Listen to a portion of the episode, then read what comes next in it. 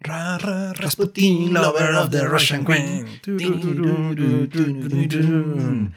Eh, seguramente en algún punto la pondré, que ni no la sabemos bien, pero hola, ¿cómo están? Eh, pues no hay mucho que decir, ya les adelantamos el tema eh, y ya lo vieron seguro en el título del programa, entonces, eh, pero siempre es bonito anunciarlo. Entonces. Hoy vamos a hablar de la leyenda rusa negra que ni era tan leyenda, ni era tan negra, pero sí era muy rusa. Entonces, eh, pues nada, no, no, no hay mucho que decir. Ahora los dejamos con el episodio 34. Espero no estarla cagando, genuinamente espero no estarla cagando.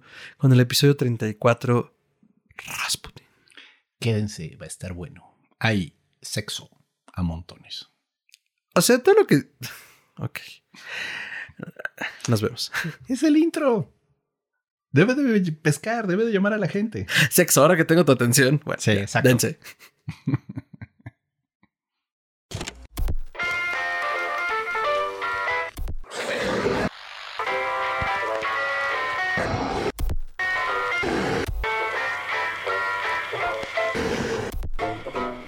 Es histeria colectiva.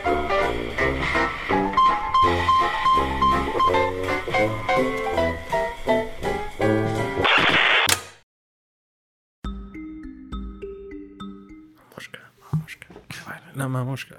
Hey, hey, hey, hey, hey, hey, hey, hey, hey, hey, hey. Esto es Histeria Colectiva, el programa donde Fernando Santamaría y el Dr. Braham se sientan alrededor del círculo de invocación para abrir la caja de Pandora y volarse la tapa de los sesos platicando sobre ficción, magia, ocultismo, casos supernaturales, literatura todo lo que tenga que ver con la cultura del horror. Buenos días, buenas tardes, buenas noches. Esperamos que se encuentren bien. Quédense en casa, donde sea que, nos donde sea que se encuentren, a la hora que se encuentren. Cuídense mucho. Si no pueden quedarse en casa, cuídense mucho, cuiden a otros. Recuerden, no está cool estornudarle en la cara a la gente. Ay, perdón. Jesús. Eh, no está cool estornudar en la cara a la gente. Y eh, pues nada, muchas gracias por dejarnos entrar a sus hogares y escuchar sonidos que no debieron de oírse. Eh, espero no haberles arruinado su viaje en el metro. Pero si sí, pues viene lo que les trajimos el día de hoy para que el día sea más ameno y terrorífico y místico. Pero antes de viajar a la tundra siberiana, quiero presentar al hombre, al mito y la leyenda que hoy está aquí a mi derecha, a su izquierda no tengo que batallar con las pantallas. El hombre, el mito, la leyenda, el buen doctor Braja. Doctor, ¿cómo está? Hola, hola. ¿Cómo están todos? Un placer estar aquí sentado al lado de Fer, no de manera virtual. Estamos dándonos una pequeña pausita, aprovechando que gracias a la magia de las vacaciones, la gente está fuera y la ciudad está muy tranquila. Pero lo más probable es que pronto tendremos que regresar al encierro voluntario. Que vaya, todo se está haciendo con las medidas sanitarias adecuadas cuidándonos, cuidándose ustedes, por favor. Y pues sin más preámbulo, pues es hora de arrancar con nuestra sección de Magos Prietos en Aprietos. Así es, yo soy Fernando Santamaría, que como siempre, como nunca, nunca me presento, entonces decidí presentarme en este momento. Y sí, eh, parte de nuestro arco de magos prietos en aprietos, o en este caso no tan prietos, pero sí en muchos aprietos, eh, vamos a hablar de qué, qué, mago ceremonial hay hoy en la caja de Pandora, doctor. Pues hoy tenemos al monje loco, al taumaturgo ruso, Grigori Efimovich Rasputin. Rara Rasputin, lover of the Russian Queen. Así es, hoy vamos a hablar de Rasputin. Eh, como verán, hoy no hubo caja de Pandora porque también descansó, tiene vacaciones.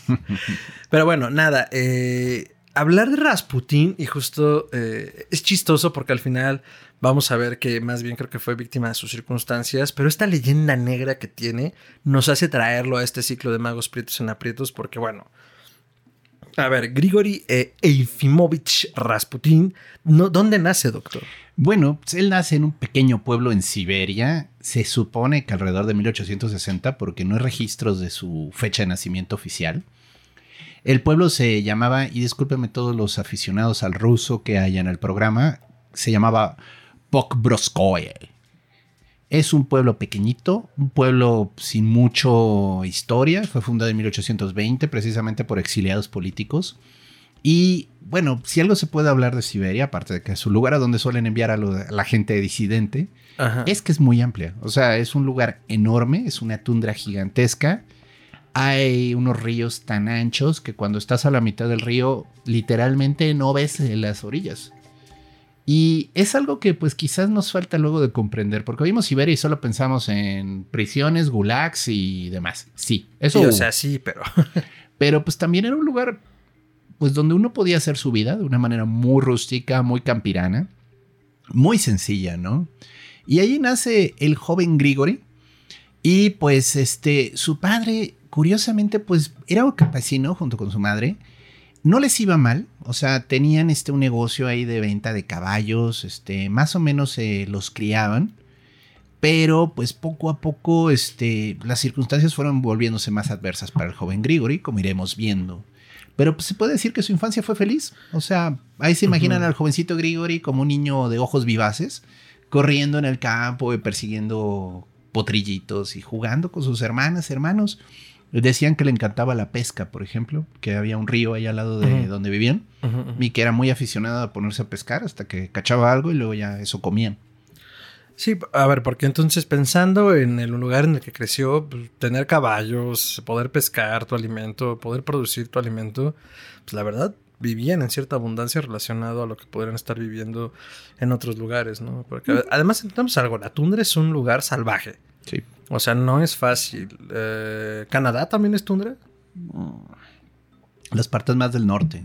O sea, porque uno ve el mapa de Canadá y Canadá se ve gigantesco, pero la región habitada, habitable, no es tan al norte. ¿eh? Pero sí hay como, sí habrá algunas localidades como por ahí perdidas, ¿no? Y esa es más o menos mi idea de Rusia, pero como tres veces más grande seguramente, si no es que más. Sí, yo creo que es más cercano a Alaska. Ya si queremos llegar a un lugar así como similar, Alaska mi punto entonces es ese, ¿no? Si tenían como estas capacidades y estas facilidades de poder trabajar la tierra y a los animales, pues estaban mucho mejor que muchas otras personas que seguramente vivían en la tundra o incluso en las ciudades, ¿no? Entonces empezamos por ahí. La infancia de Rasputin fue mucho mejor que la de muchos otros, ¿no? Sí. Ahora, de las cosas que se sabe es que nunca quiso aprender a leer y a escribir. De hecho, ya adulto se forzó y se le nota porque pues las cartas que sobreviven de él, su letra es muy pobre, es muy sencilla, es muy tonta, es muy, torpe. Rústica. Muy rústica. Y su manera de escribir también es muy sencilla, o sea, no habla como una persona letrada, ¿no? Entonces, primer este mito de Rasputín que se tira al suelo es, oh, es un, era una persona con mucho conocimiento, mm, no del tipo de libros, vamos a dejarlo así. Su papá era profundamente religioso y tenía Biblias y tenía diferentes libros así de vidas de santos. Y sí es obvio que las leyó. Y sí es obvio que era devoto. Eh, Rusia es un país muy interesante con respecto a su religiosidad. Vamos a irlo hablando conforme avancemos. La gente no es devota en el sentido de voy a misa todos los días. O sea, es. Tienen una conexión muy especial con la religión, pero a un nivel muy, muy mío, muy íntimo, muy yo y Dios, ¿no? Y bueno, la desgracia comenzó a los 12 años, cuando pues, en menos de un año murió su mamá y, murió, un incendio destruyó la granja. Ok.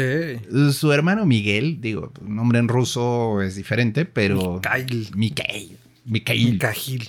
Este se cayó al río, precisamente donde les gustaba pescar, y pues aunque lo sacó Grigori del río, eh, le dio una fiebre que lo mató.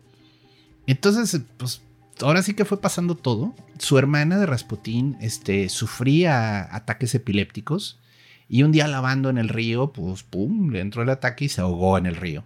¿Cómo crees? allí, fíjate, la tragedia ataca.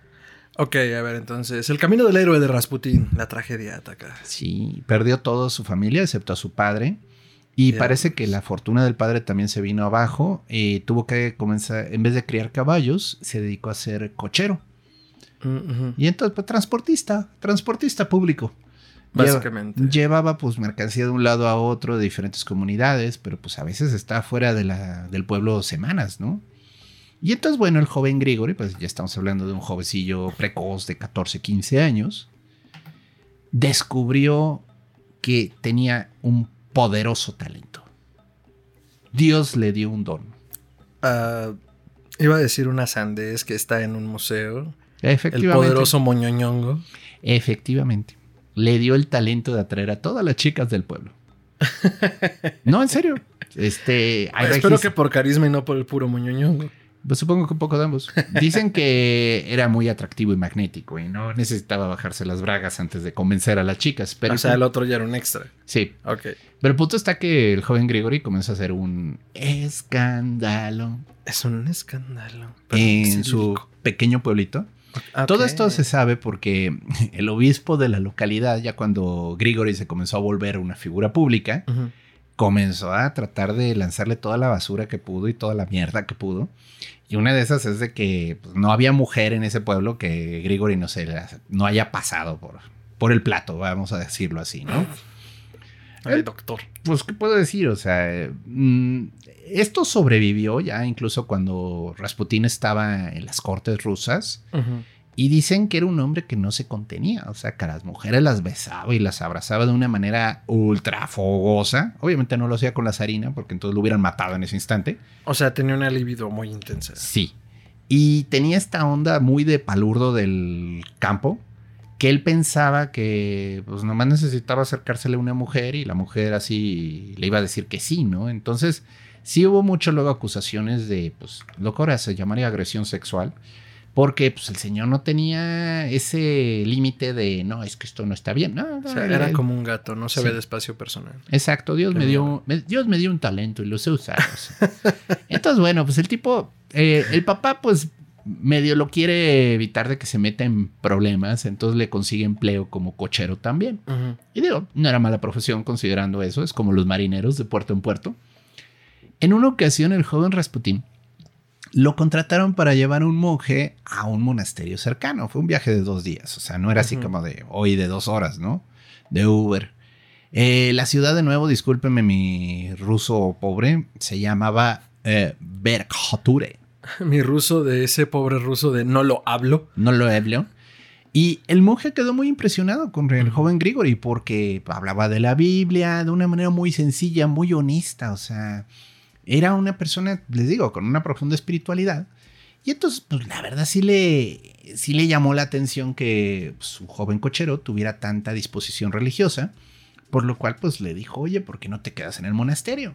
Toma votos de monje y puedes, este, pues, estudiar aquí la religión, estar cerca de Dios, ¿no? Ahora, con lo licencioso, vamos a usar ese adjetivo que es bueno. Lo licencioso que era el joven Grigori, bueno, eso, eh, las votos monacales hubieran sido un problema.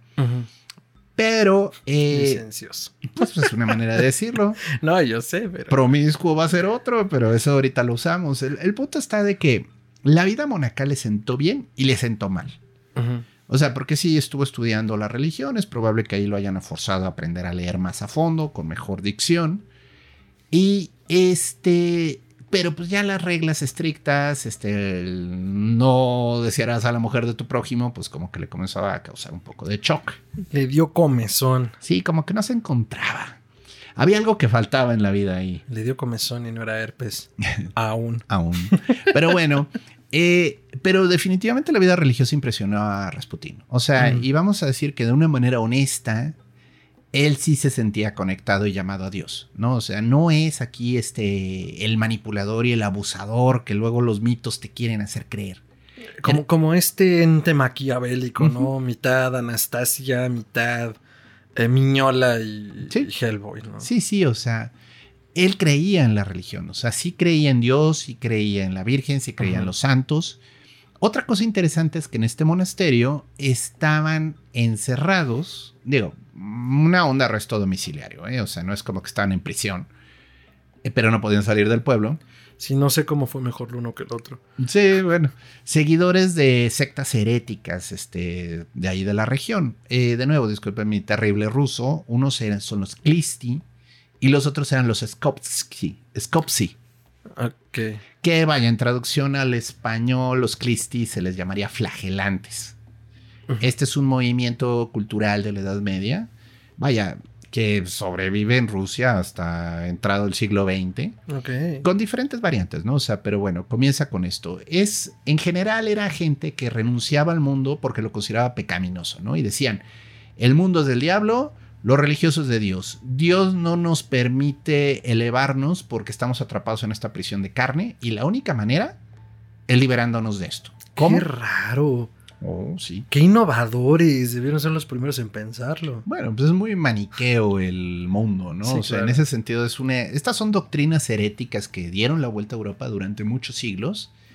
Pero pues el problema está que sí se, sí se piraban los seguidores. Entonces, este, pues vaya, dentro del fervor religioso que inspiraba, pues normalmente las autoridades en el control de la, de la religión, pues se sentían incómodos con ellos. O sea, porque de nuevo, que alguien te diga que eres más santo que el obispo, pues el obispo no le va a gustar, o sea. Y pues eh, la manera que es que los contenía, ¿no?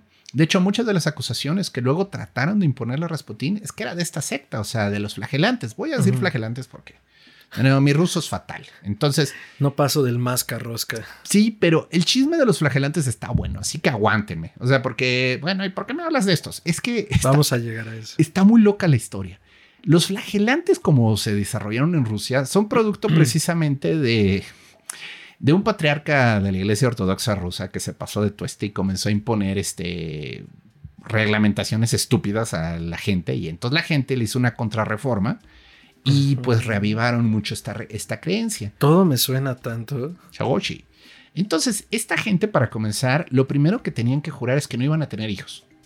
Porque Ajá. tener hijos era traer más almas a este mundo del pecado y pues a condenarlos a la vida de aquí, ¿no? Entonces, de nuevo, todos en teoría votos de castidad. Aquí es donde se pone divertido y jugoso el chisme.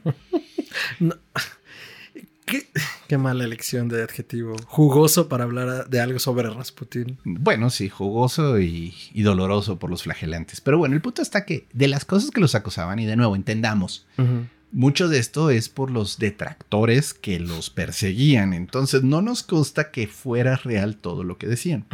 Pero se decía que una vez a la semana se juntaban todos los de la secta flagelante, hombres y mujeres, pues en un espacio tipo granero, ¿no? Y comenzaban a rezar y dar vueltas en círculo, a rezar y dar vueltas en círculo, mientras en el centro estaba el maestro de ceremonias, llamémoslo así, con un látigo Ay, cabrón. dándoles fuetazos a todos los que no iban con el fervor adecuado, adecuado re- rezando. O sea, imagínense una peregrinación aquí en México con desde el cielo una hermosa mañana y de repente un tipo atrás de ti tirándote fuetazos de más duro, con más enjundia y no, pues eso hacía que la gente entrara en un frenesí de devoción En un éxtasis. en ¿no? éxtasis a través del dolor, o sea, parece loco, pero de veras que hay maneras de entrar a través del dolor en el- la experiencia religiosa. Y más fuerte. No oigo ese versículo. Y el punto está que esto iba en aumento, esto iba en creciendo, con la gente cada vez entrando en estados más y más eh, Pues alterados. ¿no? alterados. Y había un momento en el que pues, el que estaba en el centro se daba cuenta que ya, era el, ya estaba a punto de turrón todo el ritual.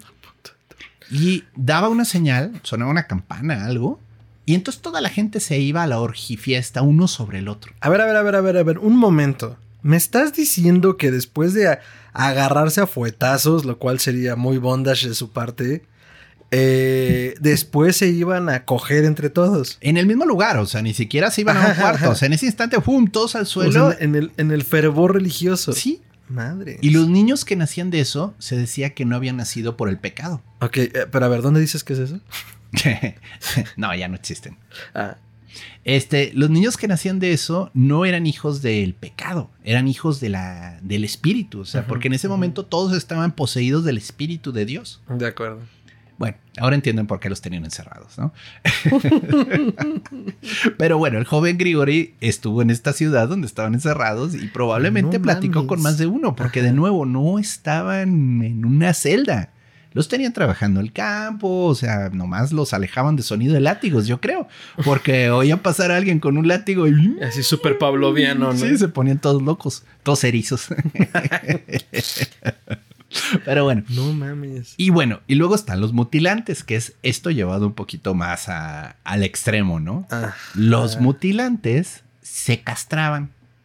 Así, Mm. literalmente, como Mm. estos de pecado, chop, chop. Adiós. Sí, Chop, chop. chop, chop. Así. Sí, sí, creo que nos quedó bastante claro. Y las Ajá. mujeres se quitaban los senos. Ah, no mames.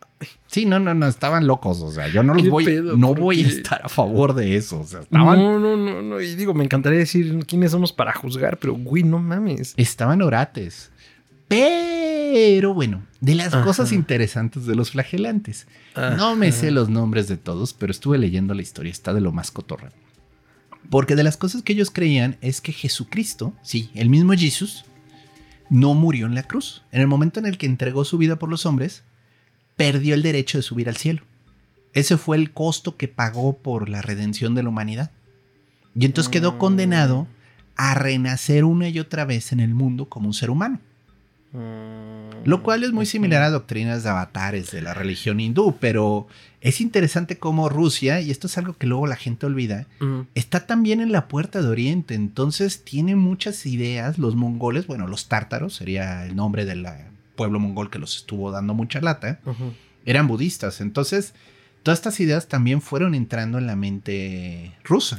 Tiene mucho sentido ahorita que dices como regresan a, a esta parte avatárica de Jesús, porque a ver, el proceso de cristificación del que habla también la religión católica, eh, pues viene más bien de una tradición hinduista, ¿no? Como esta idea de la transubstanciación, que bueno, lo adaptan a, a- a su, a su beneficio, pero... ¿Quién O es sabe? un concepto que también manejan ellos, pero mi punto es que no, no, pues no, se, no estaba peleado realmente. No. Entonces, este, a lo largo de la historia de los flagelantes, surgían figuras religiosas que eran como el profeta, pero inmediatamente se autonombraban Jesús. Mm, Y aquí- y aquí- Aprovechando la parte avatárica. Sí, ¿no? sí. Y aquí es donde se pone divertido el asunto. Tendían a no morirse. Al fundador de los flagelantes lo crucificaron dos veces porque la primera no pegó. No, en serio, no pegó. Se muere y como a los cinco años surge de vuelta. Ahora soy yo, yo renací, ya volví en forma de fichas. O sea, Como Alf. Sí, como Alf. Y pues órale, lo vuelven a agarrar y lo crucificaron cuatro veces. Porque no lograban que se muriera. Me acordé de Barba Negra. Pues sí. Pero el punto está que esta resistencia física al dolor Ajá. puede tener que ver con sus rituales de éxtasis religioso. O sea, yo O sea, ya. pero no mames, te crucificaron. pero aguantaban. Bueno. Igual y, que- igual y no lo hacían bien, yo qué sé. O sea, Sí, es que pueden ser muchas cosas, pero si tenían como esta práctica. O sea, sí entiendo que aguanten. Me cuesta un poco creer que sobrevivas a una crucifixión. Pero, pero, pues sí, supongo. Digo, personalmente yo creo que los que mejor dominaron el arte de la Ajá. crucifixión son los japoneses. Los japoneses Ah. tenían esta muy buena costumbre de asegurar que no aguantaran, porque los crucificaban boca abajo en la arena del mar, o sea, en la arena de la playa, y entonces subía la marea y los ahogaba. Eficiente y rápido. Ay, no mames. No, horrible, o sea, son O sea, si, si te ha revolcado alguna ola una vez, puta, el pinche agua salada siente de la cola y te arde la nariz horrible. o sea, son manera- no son una maneras agradables. Es una de irse. manera horrible de morir. Pero sí, esa de la crucifixión invertida a la orilla del mar, mm, tecnología japonesa de punta. O sea, no, no O sea, mames. queremos hacer más horrible esta muerte. ¿Cómo lo hacemos? Mm, tengo una idea. hazla menos humanitaria. Sí, bueno, el punto está que puede tener que ver con el tema de Rasputín, porque conforme avancemos en su historia, vamos a ver que el señor tenía una resistencia física impresionante. Hay quien dice que se le debe al aire sano de Siberia y haber crecido en un campo, ¿no? O sea, este, Trabajar en una granja te hace duro. Oh, claro, claro. Por mucho que seas como el de las granjas ricas, pues igual es el jale. Sí, sí, sí, definitivamente. Pero bueno, Rasputín lo que siempre tuvo, este, ya a manera personal, fue un fuerte amor a las mujeres, un fuerte amor a la bebida y un fuerte amor a la danza. Le gustaba bailar.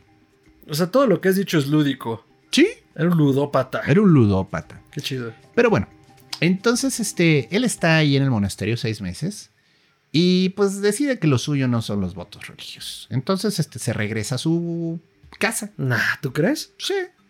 Y pues primero llama la atención porque bueno, su papá ya lo daba por perdido, ya se me quedó el chamaco en el monasterio y le dio gusto verlo de vuelta. Ah, claro, porque todo esto fue en este trip, ¿no? Yep. Ah, Sí, sí, se fue de- la hebra. O sea, literalmente fue por cigarros y no volvió. O sea, bueno, regresó seis meses después. Entonces, eh, estoy seguro que el papá sabía dónde estaba, pero sí, pues, ya estaba resignado el señor. a- ya se ordenó. ya me quedé solo aquí, ¿no? Y entonces, pero el joven Grigori pues, llegó cambiado. Llegó totalmente religioso, ¿no? Entonces, comenzó a hacer reuniones en su casa donde rezaba. Y la gente iba y rezaba con él. Jesucristo, Cristo, Cristo. Prácticamente. Jesucristo, Cristo. Y ahí es donde entra el primer obispo de la región que nunca quiso a Rasputín, pero ni de chiste. Ah, así, este literal- literalmente lo odiaba con odio jarocho, ¿no? Porque bueno, pues estuvo averiguando y se enteró que Rasputín era el terror de la aldea. Y pues dijo, este, Guiño, guiño. este donde estuvo, juntó cabitos y dijo, este es un flagelante disfrazado, es un flagelante encubierto. Y entonces Ah, armó todo un reporte, le avisó a la policía, porque sí, sí había policía en Siberia, aunque parece que no. Este, bueno, pero lo divertido está que le hicieron dos redadas sorpresa al joven Rasputín en sus reuniones de religión. Pero no había. No, no encontraron la orgifiesta con latigazos, o sea. Ah, ok. Lo que este señor le preocupaba en muchos sentidos era que estuviera como perpetuando en la, perpetuando en la aldea esta visión hereje de, la religión, ¿no? Sí, y no. Pero, pues, quién sabe, ¿no? Es que lo que no saben es que abajo había unos engranes y Sí. volteaban la casita. Sí, exacto, literalmente. Bueno, guiño, guiño, Sí, ¿no? pero qué granja está abierta a la medianoche, Eh, la mejor de toda la ciudad. Sí, y entonces, bueno, eh, pues, como que al joven Rasputín pues, se le metió la religión hasta el tuétano, o sea, y pues comenzó a tener visiones religiosas, o sea, eso es lo interesante, comenzó a ver imágenes en el cielo y vaya, hasta aquí les estoy contando la historia de una persona mística, o sea, es, es interesante porque pues mago negro, mm, ¿no? Yo me quedaba con la idea de que era monje y que practicaba magia. Ah, esa es otra, nunca fue monje realmente, o sea, estuvo en el monasterio pero se salió, o sea, nunca hizo votos reales, solo pues se vestía como monje, ¿no? Entonces era, pues, si lo quieres llamar de algún modo, era un místico, ¿no? O sea, quizás sería la manera más adecuada de llamarla. Pero eh, eh, Rasputín comenzó a tener visiones y predecía el futuro. O sea, decía que pues, la gente a veces tenía un problema, lo iba a ver y le decía, ah, sí, no te preocupes, tu vaca se brincó la barda, pero está en tal lugar, ¿no? Iban y la encontraban. Chingón. Pues sí, pero pues camello, ¿no? Bueno, una vaca es cara. No, bueno, sí, pero pues, ¿y este señor de dónde sacó sus talentos, no? A ver, a ver, a ver. A mí me ayudó a recuperar mi vaca. Eso no lo hace el pinche obispo. ¿Qué pedo? Sí, sí. No, claro, pero ya como esta parte de, o sea, no es monje, entonces no tiene como una vida ascética que digas, entra en contacto con Dios. No es practicante de magia ceremonial de ningún tipo que digas, puta, pues es que tiene sus favores de rituales. Entonces, ¿Qué eh, hace? porque- a ver, eh, porque creo que es importante hacer una prudente aclaración. ¿Qué es la vía mística, doctor? O sea, ¿qué, qué diferencia tiene con el estudio mágico o incluso... Pues no, más bien está más ligada como esta vida monacal, aunque no todos son practicantes, ¿no? Ay, es, es complejo definir el misticismo. Aquí discúlpenme si alguien realmente sabe más que yo, pero... si saben, escriban. Pero, Ayúdennos. pero miren, desde un punto de vista, hablando de magia ceremonial, el mago lo que intenta hacer, bueno, al menos los que siguen la corriente de magia ceremonial europea aceptada, más, más moderna, ¿no? Ujú, El mago lo que intenta es balancear los extremos y de ese modo elevarse y trascender, pero trabaja con todas las potencias de su psique. O sea, literalmente estaba tratando de balancear y alinear su vehículo espiritual para tener esa capacidad de trascender. El místico lo que busca es, de la manera más directa, fundirse con Dios. Y la experiencia divina es una experiencia que te transforma, o sea, te De cambia, acuerdo. te cambia. Literalmente, en vez de decir, el mago en teoría presume de que él puede llegar hasta arriba y no perderse. O sea, volverse una gota en medio del océano que es Dios y, y considerar siempre que Él existe dentro de Dios. Nunca perder el yo, nunca perder su ser. El místico no, el místico literalmente se abre la cabeza y le dice a Dios, entra en mí como un torrente y lléname de ti, ¿no? Y entonces son experiencias muy raras de disolución de la personalidad, pues, ondas que pues para algunos psiquiatras podrían rayar en la experiencia esquizofrénica, ¿no? Pero qué rico sonó eso, lléname de ti. Pues literalmente así, Dios desde arriba, así llenando Rasputín como jeringa, así como, Ah, como de estos, eh, ¿cómo se llama la herramienta que usan los panaderos para rellenar de betún por dentro los panes? La neta no sé, pero eso último que dijiste sonó un pinche enema así masivo. Pues así, pero por la cabeza, así. Y luego, pues Rasputín, lleno del Ay, efluvio divino, quería compartir el jugo de Dios en los demás, ¿no? Lleno del rocío de Hermón. Dios de su vida. Pero sí, Ajá. Pero bueno, el punto está que la manera del místico es una manera en la que renuncias a ti para volverte uno con Dios. O sea, y la vía mística, exacto, es como una línea directa con lo divino, ¿no? Normalmente de este dios monoteísta, pero en realidad. Bueno, esto pertenece a todas las religiones. Ajá, eso o iba en sea, no realidad es- cualquier práctica, ¿no? Sí, que no sea es- religiosa. No es solo del catolicismo, o sea, hay místicos en el Islam, hay místicos budistas. Es interesante porque, curiosamente, luego los argumentos religiosos de diferencia de una a otra religión pues son de ñoños que les importa lo que dice el libro, ¿no? De acuerdo. Los místicos se entienden muy bien entre ellos porque realmente la experiencia divina es una experiencia similar. No importa que haya sido Ganesh o que haya sido Alá o que haya sido Jesús, esa experiencia de unirte a algo más trascendente que tú es similar, los cambia de una manera muy similar. Entonces, eh, da miedo, da miedo pensar que realmente, al final de cuentas, pues la religión es solo una excusa, pero la experiencia de Dios es una, ¿no? Ahí sí, yo me quedo aquí. Es personal, ¿no? Y bueno, volviendo al punto, Rasputín tenía mucho de esta vibra mística, ¿no? Sí, sí, era un hombre religioso, se le dice mucho que era santo, de nuevo, depende a quién le preguntes. De santo no tenía mucho, ¿eh? era un santo muy del cuerpo, porque pues vaya que disfrutaba el guateque, la bailada y la bebida. Pero no habrá sido santo como justo por esta vibra más bien mística. Ay, sí que puedo opinar. O sea, el punto es, la santidad es algo tan discutido. ¿Qué es santo? O sea, santo es un término que da la iglesia, o sea, ah. pero en realidad la santidad es algo, es un estado de mente. Pues sí, entonces el misticismo tiene toda esta connotación extraña, o sea, pero lo que sí es muy cierto del misticismo es que no obedecer órdenes ni reglas tan establecidas por la religión, ¿no? Entonces casi siempre los místicos acaban metiendo en problemas de algún tipo. Tenemos a Juan de la Cruz, un místico cristiano, que pues estuvo este encerrado porque varias de sus ideas sonaban heréticas a ojos de la iglesia. Santa Teresa de Jesús, que también de la misma orden. y, normalmente los místicos se meten en problemas. O sea, mira, si queremos comparar a Rasputín con alguien, en cierto sentido tiene un poco esta aura como de Francisco de Asís. Ah, ok. O sea, medio hipiteca, medio hermano sol, hermano a luna. Este, porque luego va a comenzar a sanar gente, que esa es la otra cosa de Rasputín que es muy rara. ¿De dónde venía esta ah. capacidad? ¿De dónde venía esta energía, no? Entonces, bueno, él continúa ahí echando su desmadre. Y pues con redadas no tan redadas, así como de ahí viene la policía, guarden todo. Y en un, viene la plaga. sí, en un festival conoce a la que sería su esposa. Ah, eh, era casado. Pues sí, nunca tuvo votos. O sea, no entiende la gente eso. O sea. Es que además es algo que no te rescatan, digo, así como que digas, no es como las mejores representaciones. Pero hasta lo que he visto de cultura pop y lo poco que yo he leído por encimita, se lo pasan por el arco del triunfo. Yo no sabía. No, pues es el gusto nada más de ponerlo más escandaloso, ¿no? Conoce a la que sería su esposa. Eh, de nuevo, disculpen mi mal ruso. Su nombre era Praskovi Federovna Dubrovine. Salud. Este, el punto está que era una mujer este, muy tranquila, muy reservada y pues que idolatraba a Rasputin. En muchos sentidos, sí, sabía que el señor era así como que pito loco por todos lados, pero nunca, nunca dudaba de la lealtad de su esposo. Exclamó el doctor, doctor Braja. Pues digo, pues, hay otra manera de llamar eso.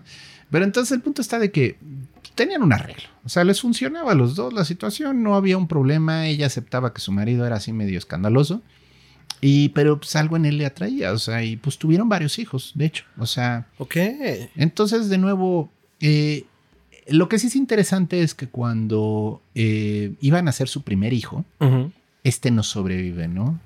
Y se muere al nacer el niño y esto sume a Rasputin en una depresión, pero de aquellas. O sea, aunque era algo común, le pegó. Pues, ¿qué, quieres de mí, Dios? Fue la pregunta. Ay, güey. a ese nivel. Sí, le pegó. Sí. Entonces estaba mal, o sea, sí se puso mal, su ánimo cambió mucho, se volvió todavía más religioso, todavía más devoto. No quiere decir que no siguiera persiguiendo mujeres, pero vaya. Pero menos. Nah. En una de esas, este, tiene una visión de la Virgen que no, no reconoce porque venía vestida de diferente forma y eso la saca mucho de onda. Y regresa a la ciudad donde estaba el monasterio, porque allí vivía un ermitaño que le admiraba mucho de nombre Macari, o sea, Macario. El señor vivía fuera de la, de la comunidad en una cueva, ¿no? Pero pues Rasputín lo consideraba una figura a seguir. Entonces, este, pues le pregunta a Macari, oye, pues vi esto, me pasó esto. Y él le dice, pues mira, yo te recomiendo que te vayas a Grecia al monasterio de Afón, en el monte Athos. Mm, es un monte impresionante que hay en Grecia. Obviamente, este, había ritos paganos. ¿En el monte Athos? Athos. Athos by Dutch. Athos, sí. Este, obviamente había ritos paganos ahí antiguos, pero pues se levantó uno de los monasterios más antiguos que existen de la religión este, ortodoxa. Y pues fue un viaje de 3.200 kilómetros, o sea, no es cualquier cosita. Entonces, bueno, pues agarra y se lanza al monasterio, deja a su mujer, le dice, Ujú. ahorita vuelvo vieja, voy por cigarros. Y, y pues va, va hasta allá, ¿no? Con, su, con un amigo de él que se llamaba Petcherkin. Sí, es el Bilbo y el Samo, literalmente. Mm. Pero bueno, ya llegan al monasterio y pues sí, muy impresionante el monasterio. Tenía este, pues, una comunidad de las más estrictas que hay en esta zona de Grecia. Ok. Es un monasterio con una historia larga, con una tradición así bastante específica. Ajá. Y pues, pues sí, al inicio se impresiona, pero pues el mismo Rasputín dice que vio algo que lo horrorizó en ese monasterio. Nunca dice qué. Esto no parece indicar que había relaciones homosexuales allá arriba, porque era un monasterio Ah. estrictamente para hombres. Qué chistoso era Rasputin. Sí, era un hombre raro. Es que es como, no, mira, puedo con todo, pero nada que se besen hombres porque, hijo, es Sí. espantoso. ¿Cómo? Entonces, este, pues decide seguir su peregrinaje, ya que está en Grecia, pues se decide Ajá. cruzar hasta eh, Tierra Santa. A la madre, ok. Peregrino. Sí, se fue de peregrinaje buscándose y buscando su conexión con Dios, ¿no? Dios, ¿qué quieres de mí? Claro. Y de ahí se fue a Tierra Santa y pues parece que el viaje le fue muy importante porque luego lo repitió en el 1911, ¿no? Estamos hablando de 1891, o sea, todavía faltaba. Cuando nuestro santo patrono Lovecraft tenía un añito. Pues sí. Le tomó dos años ir y volver. O sea, un año llegar, un año regresar. Entonces, dos años después ya regresó y de regreso ya entrando a Rusia, entra a una iglesia en Kazán y descubre que la imagen de la Virgen que le había visto era esa. Ah. Literalmente así como se le apareció, con las ropas diferentes. Ahí está. Qué chistoso. Voy a rescatar una anécdota que tal vez a nadie le importe, pensando como en vírgenes y, e imágenes y extrañezas. Nunca he tenido una visión de la Virgen y espero no tenerlas porque será momento de la medicación. Pero eh, una vez en un viaje escolar nos llevaron, creo que a Jico en Veracruz y en una comunidad cercana a Jico. No, no, no me acuerdo si era Jico. El punto es que en una comunidad cercana eh, había una iglesia, había una iglesia Santa María Magdalena. Empezamos por ahí, que era Santa María Magdalena. Luego la imagen de la Virgen no era la efigie clásica, al menos latinoamericana, de esta Virgen, y bueno, europea también, ¿no? Eh, así, este, incólume, con sus togas y su, este, aureola y todo. No, era una figura más bien como griega, eh, acostada de lado, recostada casi en una pose sensual, Qué chido. con una toga, una toga más bien griega. Y la neta, mi primera pregunta fue esa como, ¿qué pedo, qué pedo, qué pedo, qué pedo? O sea, esto es, esto es otra cosa. O sea, bueno, entiendo que es la efigie, pero ¿por qué está esculpida así, no? Y decía la leyenda típica de un pueblito cualquiera. No, lo que pasa es que un señor en tal año iba con la carreta en el burro. Y se le encontró a medio camino. Y ya, desde ser a la Virgen. Y yo, ok. Entonces, no sé. O sea, digo, supongo que es como interesante encontrar otras iconografías, pero sobre todo más interesante cuando se te apareció en sueños y, ah, eso yo lo he visto antes. Sí, ¿no? Y él lo vio como una señal de que había valido la pena el viaje, ¿no? Porque Vale. digo, te recuerdo que Macari le lo mandó a darle la vuelta al mundo, ¿no? Básicamente, Y de regreso se la va encontrando así como unos cuantos kilómetros de su casa. valió la pena. Entonces, bueno. Sí. Perdón, no había captado eso. Sí, sin Digo, comentarios. "Mm, no debe ir tan lejos. Quizás pude haber evitado todo no esto, lo padre. sé, Rick. Bueno, de todas formas le sirvió. Viajar Y- siempre es edificante. Y regresó a su casa, ¿no? Ok. Eh, y bueno, pues su esposa lo recibió con un hijo más. Y pues feliz Rasputín encontró la religión y comenzó a predicar por toda la zona de Siberia. O sea, él recorría pueblos, iba de zona en zona. Y ahí es donde se comienzan a manifestar sus talentos curativos. ¿Podemos entender a un predicador sin estar ordenado? O sea, ¿eso existe? Parece que en Rusia sí. Mm, ok. Ajá. No, es que pienso que alguien muy religioso eh, pueda predicar. O sea, no es necesario estar ordenado, solo como tener fe, ¿no? Sí, pues es que en teoría eso basta. Pero vale, vale, vale. Pues, obviamente el obispo lo siguió persiguiendo, le lanzaba el ojo malévolo cada vez que podía. Bueno, es que por sí le cagaba. Ok, Pues sí, quedó claro. Entonces, bueno, ahí hay todo un tema, ¿no? Y pues sí, continuamente esta persona le estuvo tirando mala onda.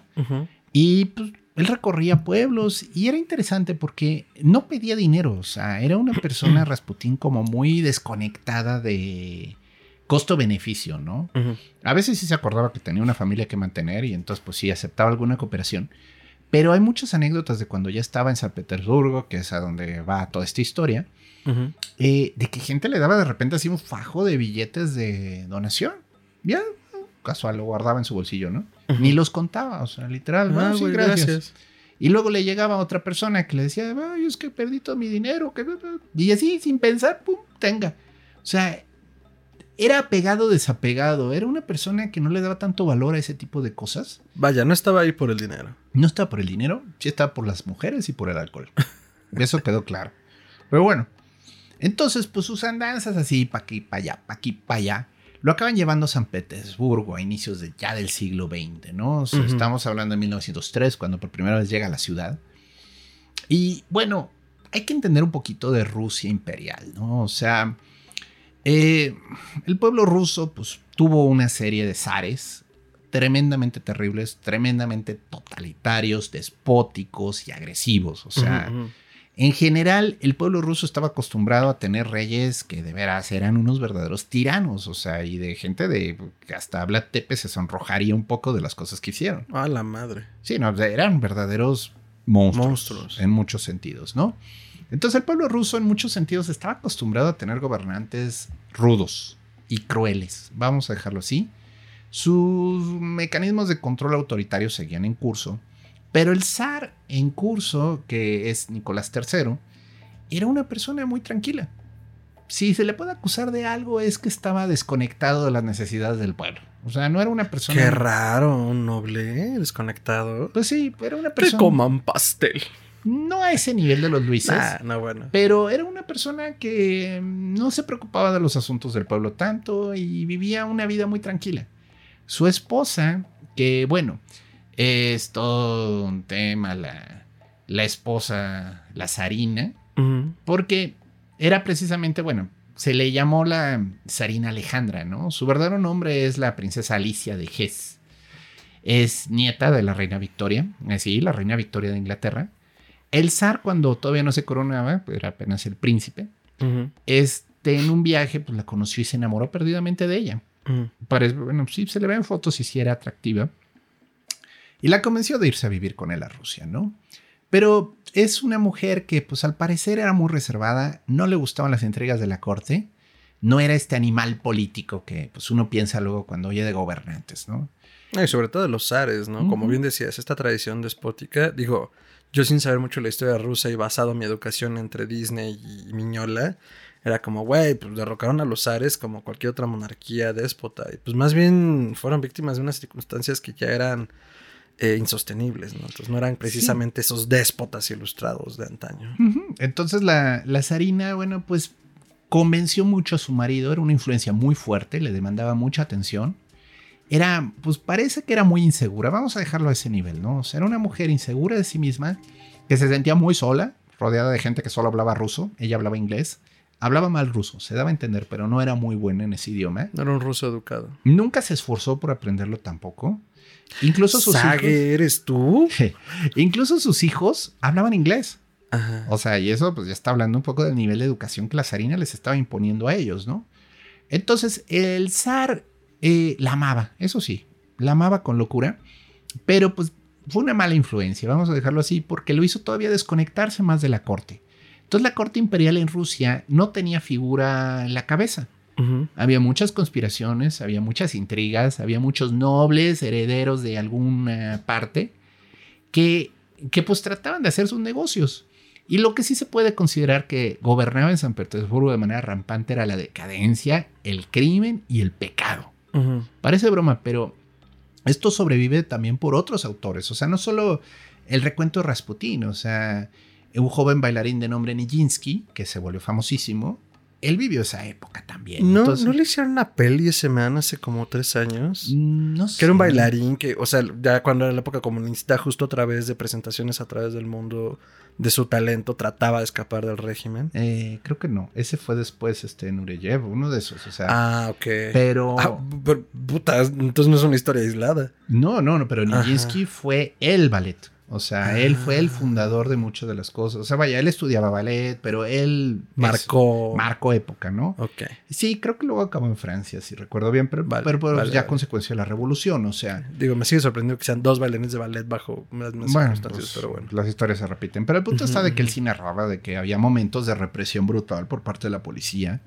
una pobreza desenfrenada, o sea, la gente estaba al borde de una revolución, que fue lo que acabó ocurriendo, ¿no? Claro. Entonces, y el zar estaba muy desconectado, no tenía idea de las necesidades del pueblo, vamos a dejarlo así. Y la gente, las pocas gentes que de repente lo podían asesorar, no era gente que luego se preocupara por el bienestar del pueblo. Entonces el zar estaba muy desconectado. Hay muchísimos dramas de esa época, pero bueno, en general, por, por ejemplo, El acorazado Potemkin, que es una película del cine mudo de Eisenstein, si recuerdo bien Creo que sí, Eisenstein. que habla de precisamente de, una, de un motín en un eh, barco de guerra ruso, porque pues, los marineros estaban hartos, y pues la violenta represión de la policía, ¿no? Pero era mucho el espíritu de esa época, o sea, la gente estaba pasando por una pobreza extrema, había muy poca, muy pocos recursos, y los ricos pues vivían en la decadencia, ¿no? Entonces, eh, aún sin Rasputín, es muy probable que la corte del zar iba a caer. O sea, ya estaban al a punto de turrón. El zar, incluso, pues en algún momento, pues sí preocupado porque la gente no paraba de rebelarse. Pues sí le pregunta a uno de sus, eh, sí, bueno, de sus consejeros más cercanos que qué podía hacer, ¿no? Y pues el comentario del consejero fue honesto, o sea, te puedes volver un tirano despótico y vas a calmar a la gente a base de crueldad, porque los rusos están acostumbrados a ese tipo de gobernantes. Que decías, platicamos un poquito de esto fuera del aire, decías es que también era mucho como de que no veían este liderazgo, ¿no? Ajá. Ahora sí que mal acostumbrados a los madrazos era como, güey, ¿qué pedo con este cabrón? sí, que o sea, ni, ni, ni nos mete en cintura, un poco en términos sociales, y si no nos mete en cintura, también cómo nos va a proteger de amenazas extranjeras. ¿no? Ajá, y también tenemos pues, que ya estaban comenzando las, las ideas eh, anarquistas, las ideas comunistas. Entonces, bueno, pues estaba la cosa con un caldero de ideas muy complejo. Entonces, bueno, la opción B que le dio su consejero fue, pues puedes fundar una monarquía constitucional, o sea, tratar de cederle al pueblo algunos derechos, que tengan voz y voto. Sí, obviamente sigue siendo la figura a cargo, pero pues puedes al menos este, aparentar que estás este, escuchándolos, ¿no? Y entonces, bueno, en ese periodo se funda la Duma. La Duma es como pues la cámara, ¿no? O sea, es muy similar un poquito en Inglaterra a la cámara de los comunes, ¿no? Pero pues no funcionó muy bien, o sea, de hecho se disolvió tres veces. O sea, cada vez que la cámara se le ponía al brinco al zar, pues el zar los disolvía con brutalidad. Y pues todo esto, bueno, pues es un poco antecedente a lo que llegó, ¿no? El zar había tenido de la zarina cuatro hijas, y, pero no tenía herederos. Entonces ese era otro tema fuerte, la sucesión, porque... pues, Pobre, güey. no, no, estaba compleja la cosa, o sea, no estaba fácil para él, este, y bueno, es, es divertido el chisme porque esto ocurrió justo cuando llegó eh, Rasputín en 1903. El zar decidió apostarle a canonizar, bueno, a través de sus contactos con la iglesia ortodoxa, a un monje de nombre Serafín, Para que al hacerle el favor de volverlo santo, le diera un heredero varón. Ay, güey, traficando influencias, ¿eh? No, no fue el primer Pero- rey no, ni el no, último, no, ¿eh? Mi mamá, la verdad creo que no había escuchado algo así, está mamón. Sí, es muy ruso. O sea, pero sí, también en Europa medieval eh, ocurrieron algunos temas así. Que de nuevo, los santos es un tema tan divertido. Ya hablamos un poco de ellos en el capítulo de nigromancia, pero es que los santos son un rollo. El punto está que, curiosamente, en el momento en el que lo estaban este, canonizando, Ujú. Rasputín le entró el fervor religioso y comenzó a gritar a los cuatro vientos que efectivamente ocurriría un milagro y nacería un varón. Ah, es verdad, es verdad, es verdad, es verdad. Sí, sí. El, el problema, bueno, esto pues, es bien sabido porque estos son las clases de chismes que todo mundo sabe.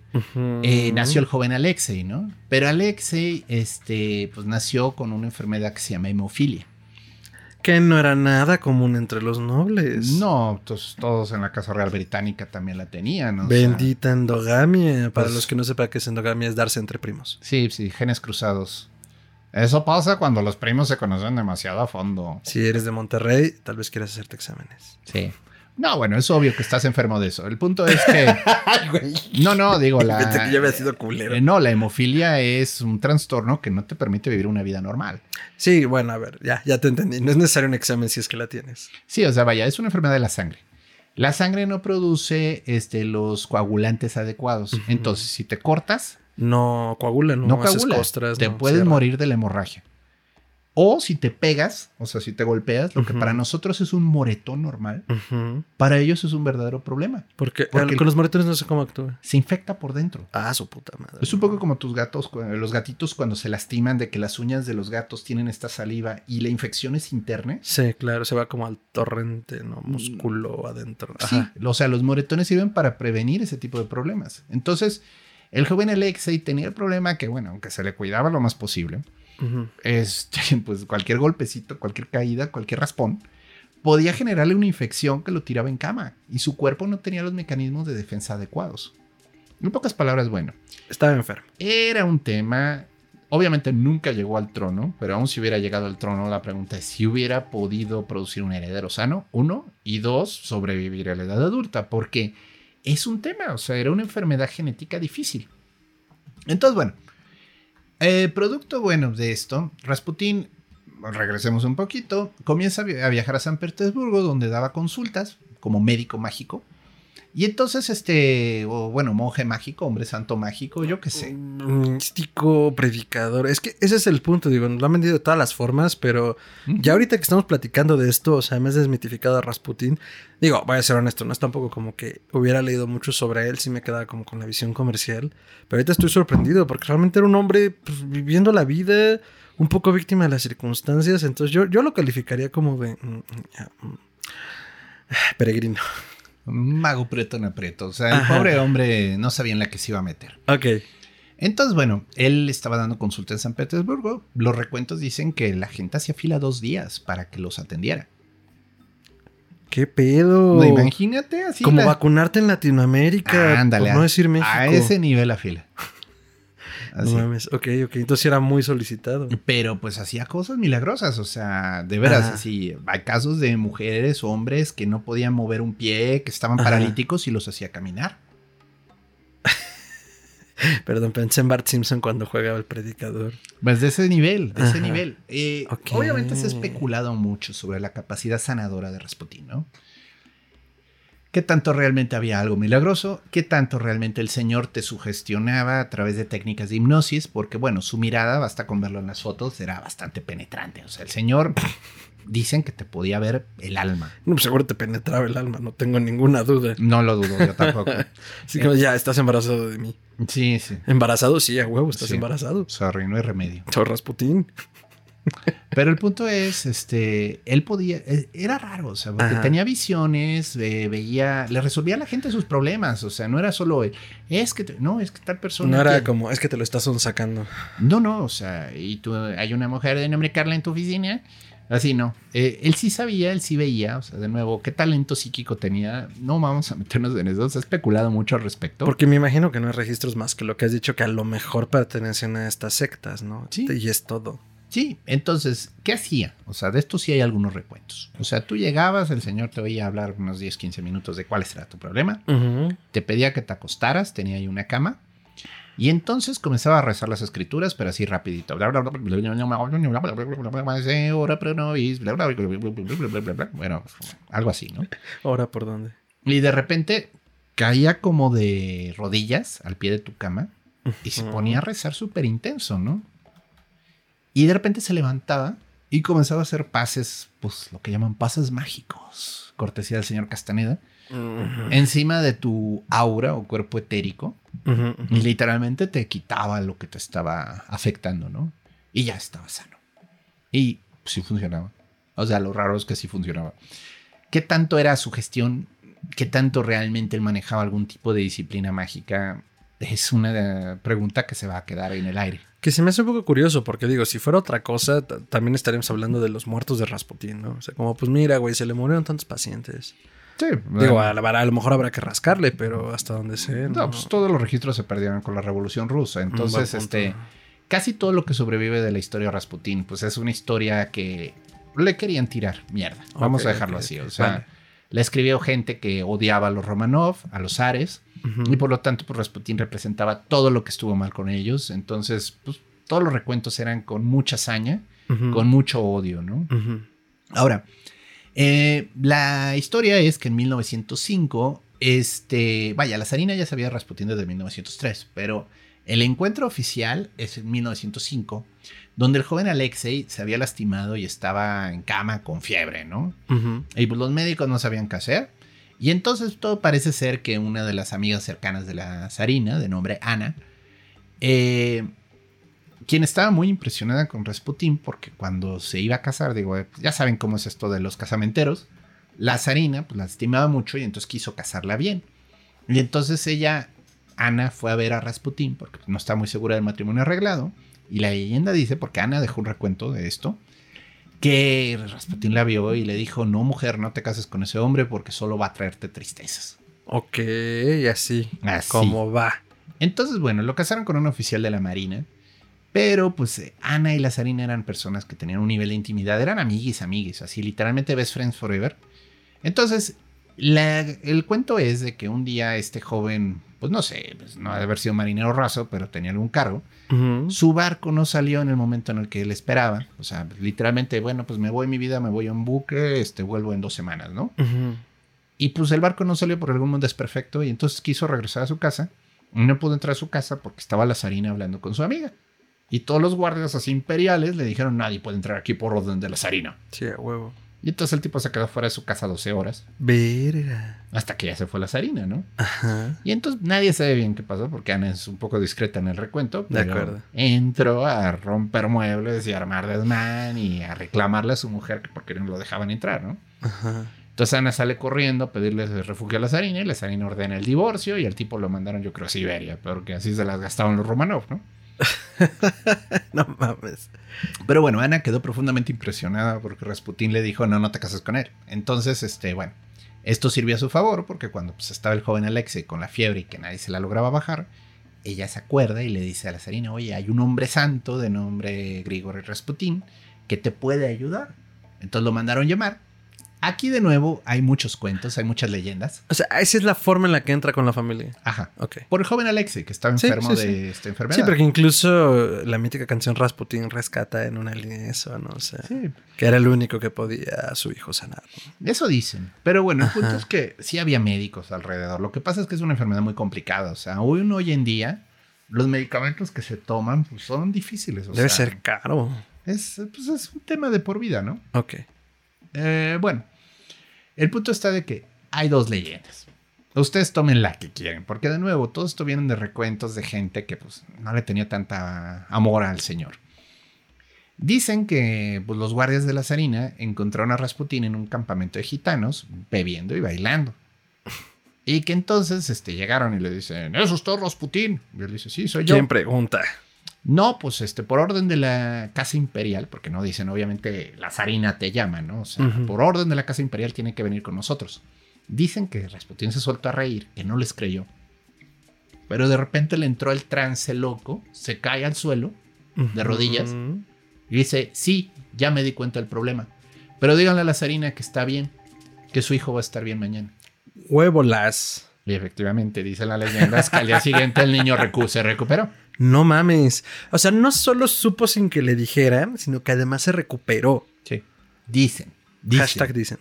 El otro es que, pues, parece que lo del campamento sí fue cierto, porque en la otra es lo agarraron bebiendo, lo subieron al coche. Tenemos confirmación. Lo subieron al caballo, digo, porque dos Ajá. recuentos cuentan la misma historia, ¿no? Sí, sí. Lo suben al caballo, probablemente amarrado como puerco, y se lo llevan nada amigablemente a la residencia de los Ares. Y ¿no? sin 50 mil rublos. Y entonces, bueno, pues ya llega y encuentra pues, la- al niño.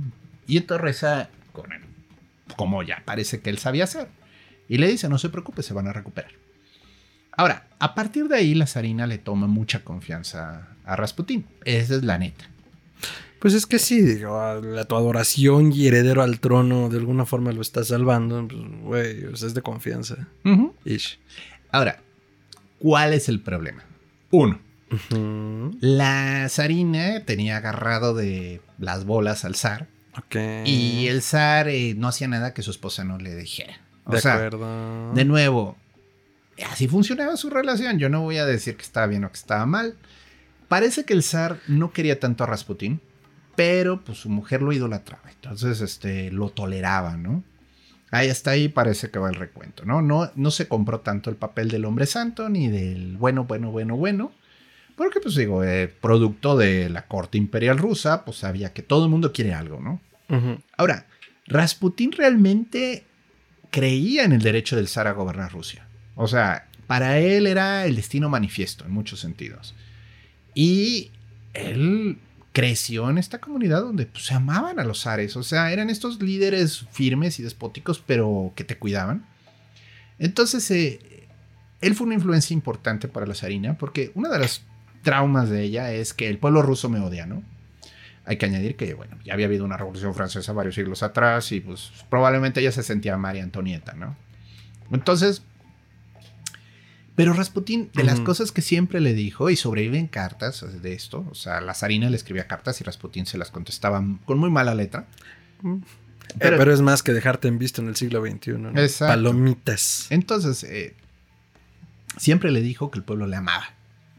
Que el pueblo amaba al zar, que el pueblo amaba a la zarina, que harían lo que fueran por ellos, ¿no? Entonces, eh, pues a la zarina le gustó el palurdo del pueblo que además sanaba a su hijo. O sea, al final de cuentas, pues es un hombre santo y es un hombre puro. No le hace daño a nadie. Entonces, bueno. Pero aquí ya comienza el otro mito, ¿no? Ese genio maquiavélico que movía la política del palacio a su antojo. De nuevo, son muchos rumores y mucho exageración. Parte del problema de Rasputín, si se le quiere llamar un problema, es que se juntó con gente no tan buena. O sea, hay dos sujetos en especial, un- de nuevo, disculpen mi ruso, un Simanovich y un tal Maniulov.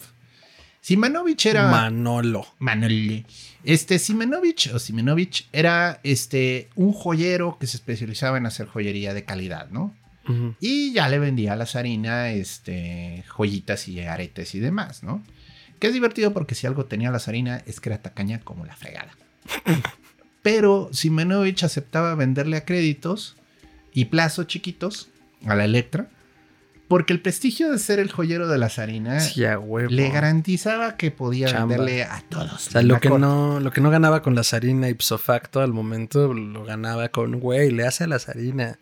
Hazme Y- unos calzones de oro. No, y, y parece que, y estas frases de que sobreviven de Simanovich. Que lo de la corte rusa no sabía el valor de las cosas, o sea, gastaban a lo pendejo. Ah, o sea, les cobraba un chingo. Ya.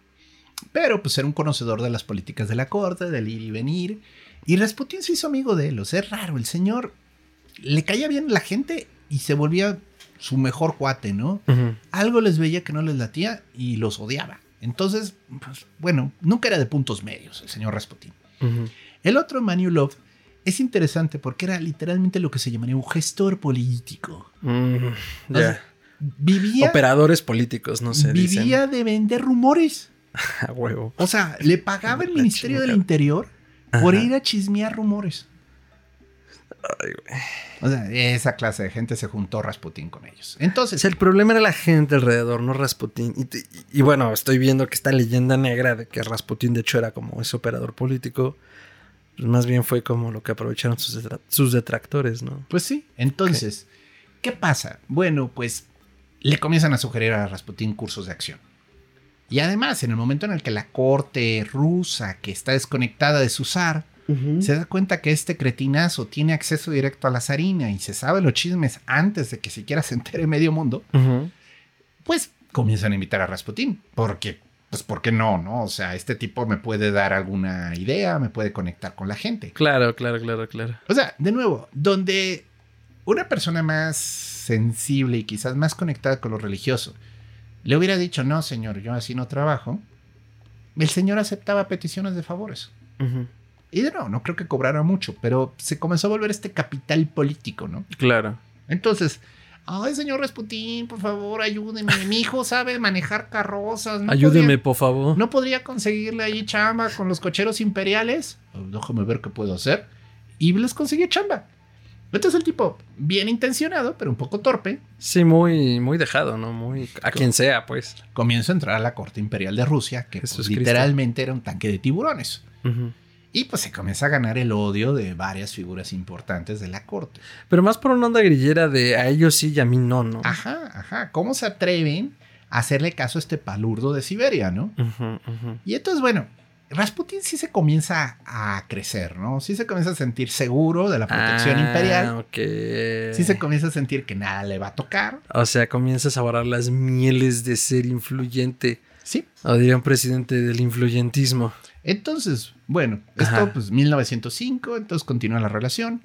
Y más o menos en 1911, bueno, hay un, hay un tema importante. En 1908, Rasputin presumía que había evitado la guerra entre Rusia y Austria, ¿no? Y esto fue por un tema fronterizo tonto de que se estaban peleando ahí en la zona de Bosnia-Herzegovina, en Qué Yugoslavia. raro, los, los Balcanes siendo un lugar de conflicto. O Chiech. Entonces Qué ya, te- extraño. ya tenían ahí antes un eh, tratado de que pues era de Rusia, pero pues obviamente pues, estamos hablando de estas tensiones, guerra mundial. Primera, ¿no? Hubo un momento en el que pues Austria dijo que era de ellos y el zar estaba a punto de salir a pelear. Y Rasputin dice, Hashtag que- dicen. Le dijo al zar, no lo hagas porque esto va a destruir al imperio ruso. A la madre. Y Rasputin tenía esta capacidad de convencerte de que sabía lo que decía, ¿no? O sea, te veía con esa mirada negra, penetrante, fuerte. Y te convencí. y te convencía así de inmediato, ¿no? Que, que esa era la idea mucho, la idea que nos permea de Rasputín, ¿no? Como este operador político justo que era como este medio visir, medio consejero, medio no sé qué. Sí, sí. Pero pues que ahorita estamos viendo que es más bien como, pues era un hombre, o sea, trabajador, sensato, pero bastante ingenuo y más bien víctima de sus propias circunstancias, ¿no? De ir dejando, por haberse dejado llevar por la corriente, pues acabó en un buen, perdón, en un buen lugar.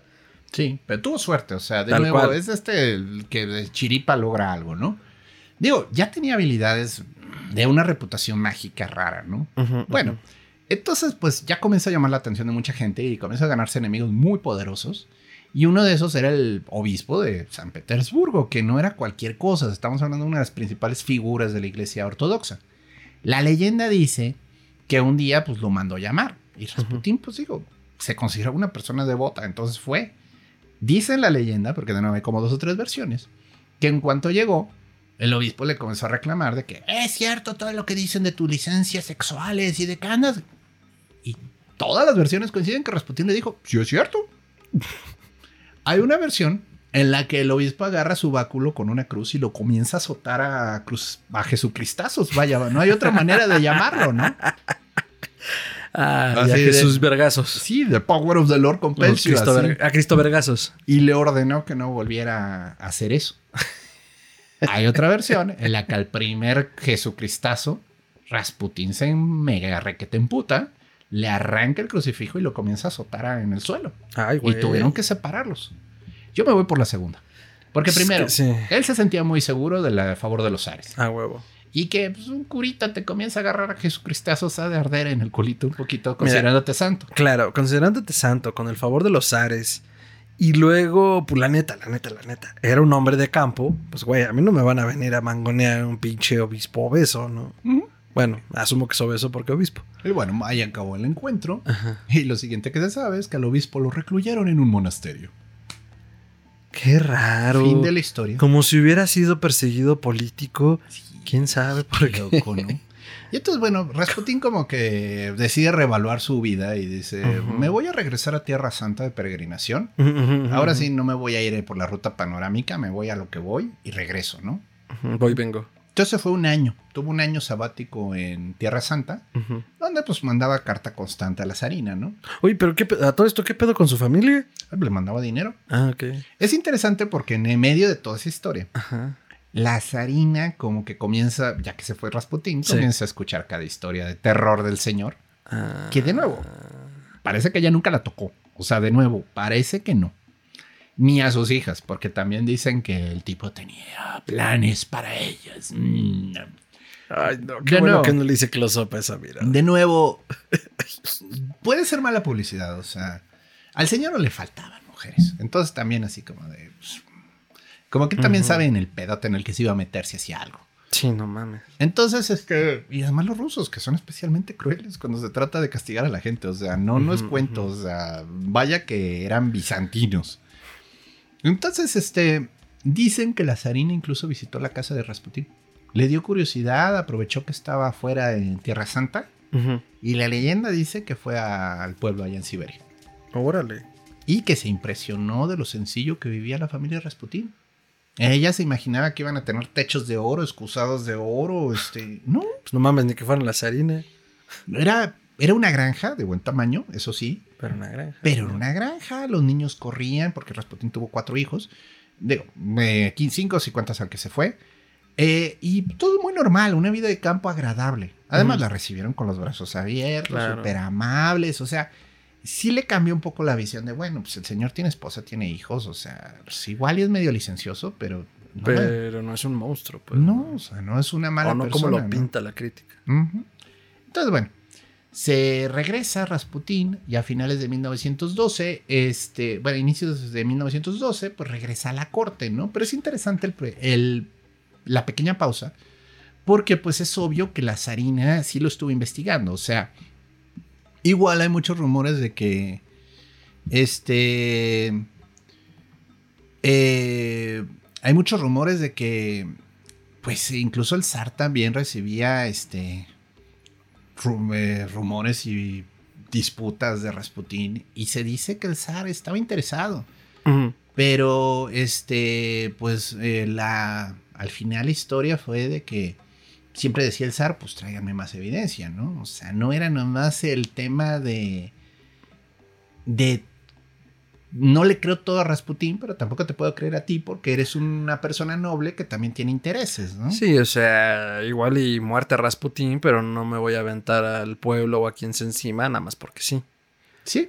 Entonces, bueno, Rasputín continúa este, siendo esta figura en el ir y venir de la corte, comienza influyendo al zar, a la zarina, sobre todo influye al zar a través de la zarina, y sigue ganándose detractores, se sigue ganando enemigos.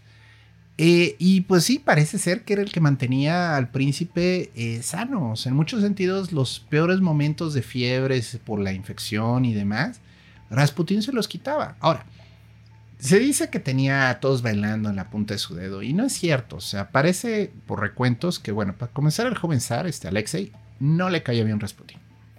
O sea, no lo quería, pero lo toleraba porque pues lo ayudaba, ¿no?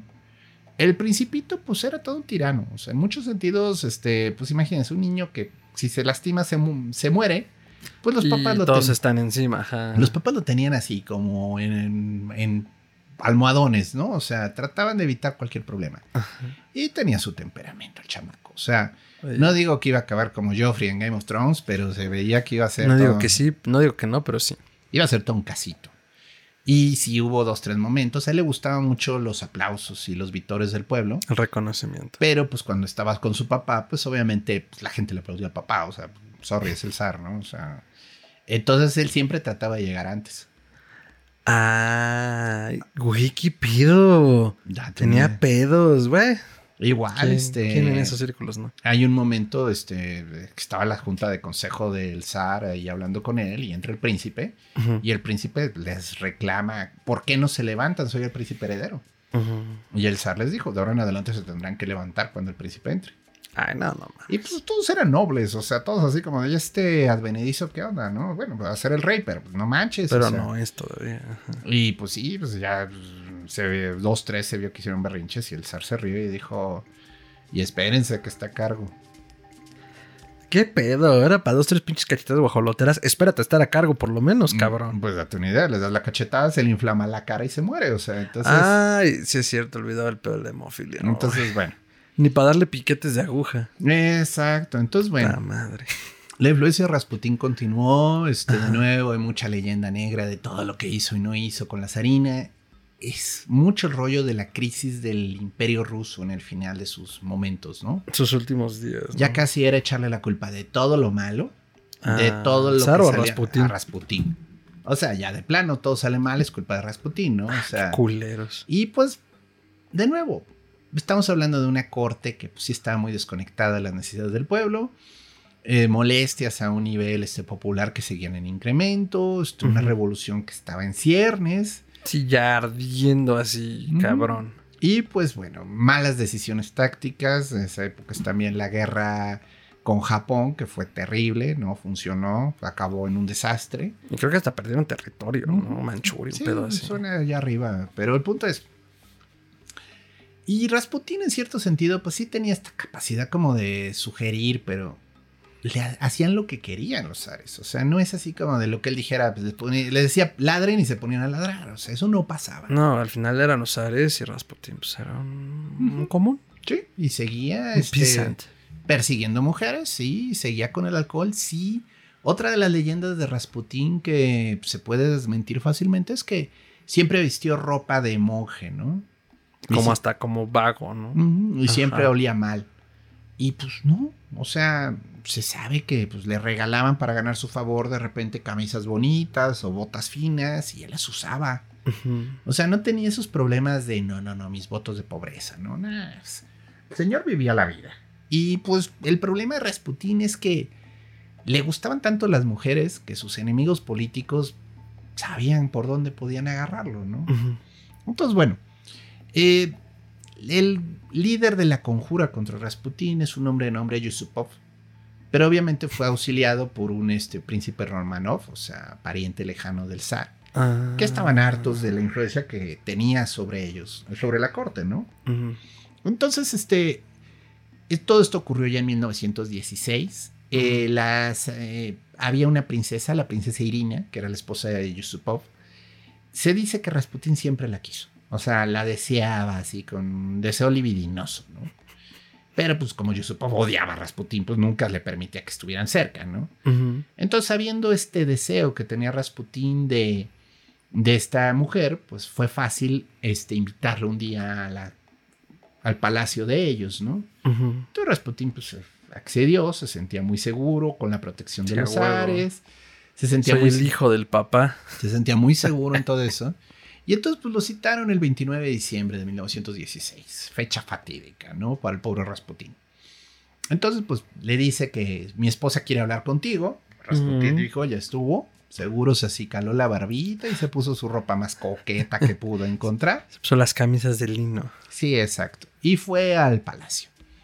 Y Yusupov primero, pues esto ya es así como sospechoso, lo llevó a una cámara en el sótano, ¿no? Así como de, hmm, oye, ¿por qué no me llevas al comedor o quizás a la sala de recepción? No, sótano, donde había dispuesto un gran banquete, ah. lleno de vinos, comida, viandas. Viandas. Todas envenenadas con cianuro. A la madre. En teoría la mesa tenía como para matar a 100 personas. O sea, así literalmente, el que comiera de eso se moría. Las moscas caían y se morían, ¿no? y Rasputin bien tranquilo. Ah, sí, oye, ¿y tu mujer? Ah, se está arreglando. Ah, sí, pues se sirve vino, comienza a comer y se comienza a dar la atascada de como su pendejo, sí, como pelón de hospicio. Y yo supongo así como, este no va a durar ni 10 minutos y ya se me murió. Pues después de una hora de estar tragando y que no le pasaba nada agarra una de estas como cítaras rusas que se me va y comienza a cantar canciones populares. O sea, ya estaba bien pedernal. Estaba ya se le había olvidado, yo creo que pedo, güey. Estaba, feliz y dijo, pues, ay, mira, y entonces comienza a cantar canciones tradicionales. O sea, literalmente, veneno para nada. No mames. Y bueno, ahí sí hubiera sido muy cómico y hilarante si Yusupov no se la creí y entonces bebe el vino para ver si era cierto y se muere, pero no, no. Él sabía que eso era más tóxico que nada, ¿no? Si era como un kilo de almendras. Entonces sí era así como de... Hmm". Entonces dice, bueno, esto tendrá que cambiar estrategia. Plan B. Entonces decide subir, le dice, voy a ver qué pasa con mi esposa. Sube, agarra su revólver, baja y le acomoda tres balazos a Rasputín en la espalda, ¿no? Porque estaba en ese momento admirando un icono religioso que tenía en una pared. Rasputín cae al piso y pues ya, se murió, ¿no? Entonces, pues sube, le avisa a los conspiradores que estaban esperando arriba, eh, ya, ya por fin se murió. Y en el momento en el que van a levantarlo, se levanta Rasputín y comienza a estrangular a Yusupov. Sí, a huevos, porque estaré pedo, pero no soy pendejo. Sí, sí, suena música de viernes 13 y literalmente Jason se levanta de vuelta. ¿sí? No mames. Tres balazos.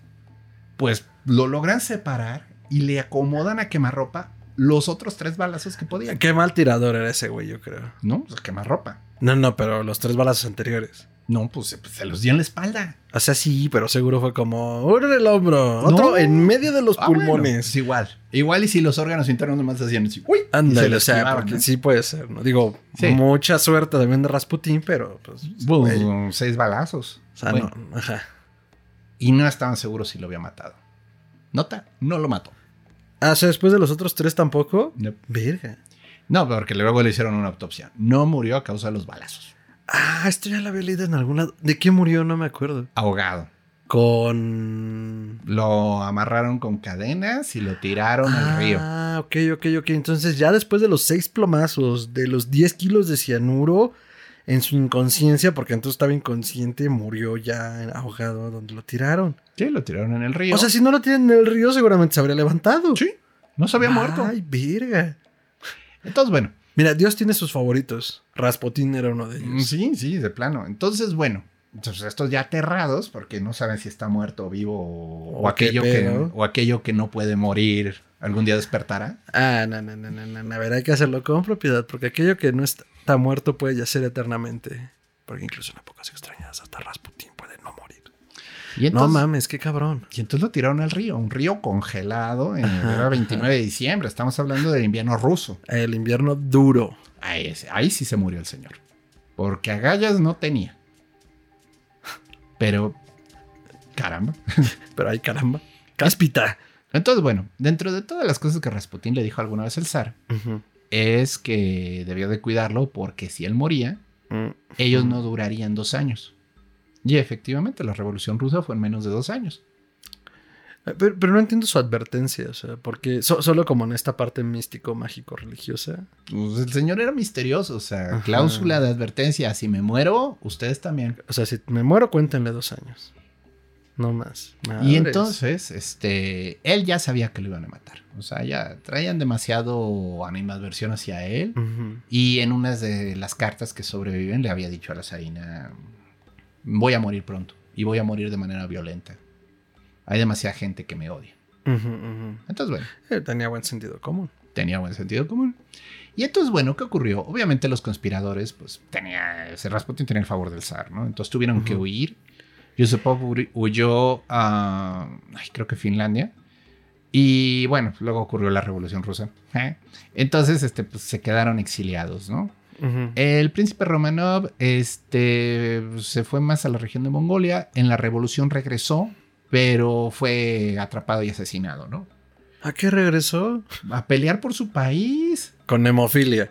No, no, no es el de Alexei. Este es ah, un primo ok, ok, del el primo, el primo, sí, sí me acordó, perdón, Sí, o sea, en, Alexei. Yo, güey, tenía hemofilia, que vuelves. No, No, no. para Alexei yo creo que lo mataron junto con la No, no, familia, se murió junto con la familia. En Ya, el de acuerdo. levantamiento de la Revolución Rusa agarraron a la familia y los De mataron a todos. El recuento es que les dieron un balazo en la, en la espalda, en la cabeza, Ajá. y nadie sabe dónde los enterraron. Sí, eso sí sabía, los ejecutaron. Los ejecutaron así, más puro estilo narco. Pero bueno, era necesario acabar con los zares si querían que la revolución sobreviviera, porque mientras existiera alguna posibilidad de que un Romanov regresara a reclamar el trono, pues iba a seguir pasando.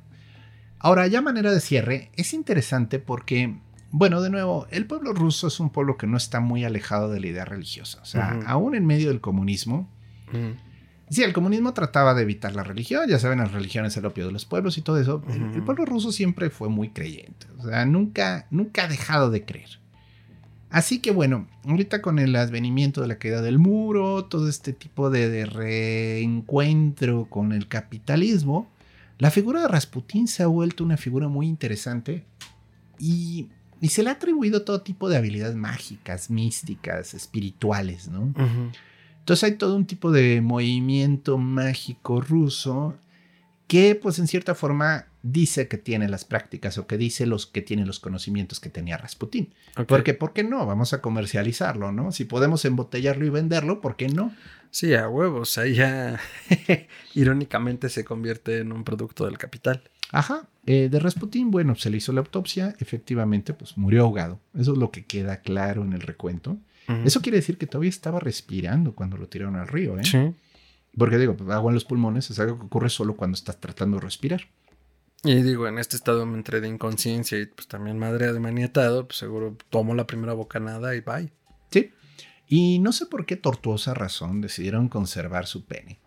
Pero, Por morbo. pero, pues, debido a que pues parece que todo el mundo quería un poco de ese juguito, Ugh.